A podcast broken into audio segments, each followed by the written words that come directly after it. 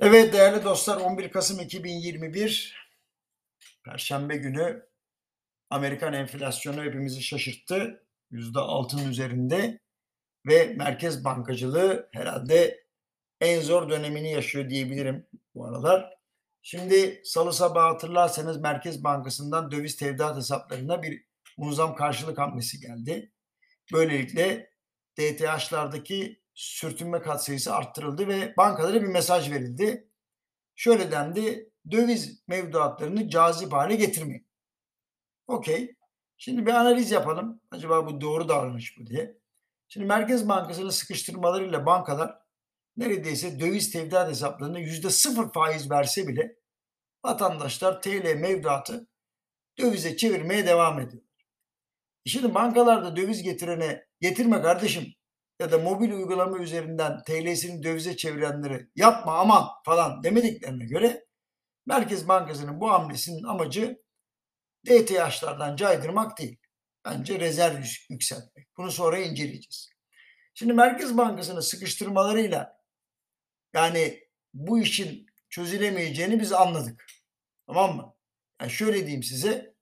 Ekim ayında %4.71 kazandırmış dolar. Ya kim ne yapsın doların faizini? Zaten umulmayacak korkunç bir kazanç var orada. Dolayısıyla faiz sıfırda olsa kazanç oldukça ciddi. Dolar TL'nin hemen arkasından altın kazançta ikinci sırada geliyor. Bundan da haberiniz olsun yani. Ha bu arada hatırlatayım Merkez Bankası zorunlu karşılıkların altın olarak tutulmasını da azalttı. Oraya da müdahale etti. Şimdi şu an itibariyle dolar TL yükseldiği zaman satışlarla az da olsa düşen, düştükten sonra da alımlarla yükselen döviz tevdiat hesapları tam 232 milyar dolar seviyesinde. Yani vatandaş dolar yükselince azıcık satıyor, düşünce de alıyor. Yani bunun 142 milyar doları bireylerin, 90 milyar doları kurumların. Ha, bir yıl önce bu rakam 200 milyar dolar civarındaydı. Yani 32 milyar dolar yükselmiş döviz tevdiat hesapları.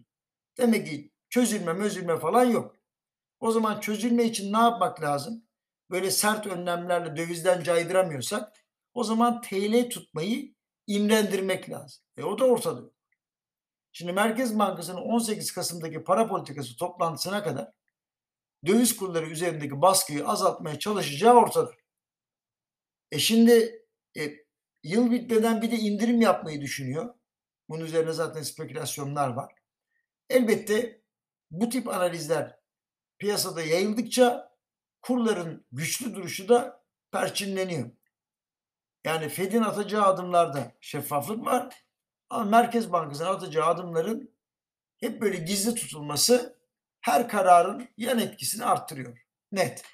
Şimdi bana kalırsa Merkez Bankası yönetimi piyasalara lüzumundan fazla ve habersiz müdahaleler yaparak sadece işini yapmaya çalışan kişi ve kurumların planını bozuyor. Yani spekülasyon falan düşünmüyor. Sadece işini yapacak ama bir bakıyor Merkez Bankası bir karar almış. Bütün planlar bozuluyor. Çünkü bu kurumlar spekülasyon yapacak şekilde kenara para falan ayıramıyor. Zaten sabahtan akşama işletme sermayesine takviye yapmakla meşgul. E atılan adımların kurların yüksek kalmasına, faizlerin dalgalanmasına, fiyatların yükselmesine ve bankaların firmalı olan yaklaşımlarının da sertleşmesine yol açtığı ortada. E neyi temenni ederim? Ben inşallah 2022'de daha sakin bir merkez bankası yaklaşımı görürüz. Aksi takdirde canımız biraz daha fazla yanacak diyorum. Hepinize yarın buluşmak üzere. Hoşçakalın.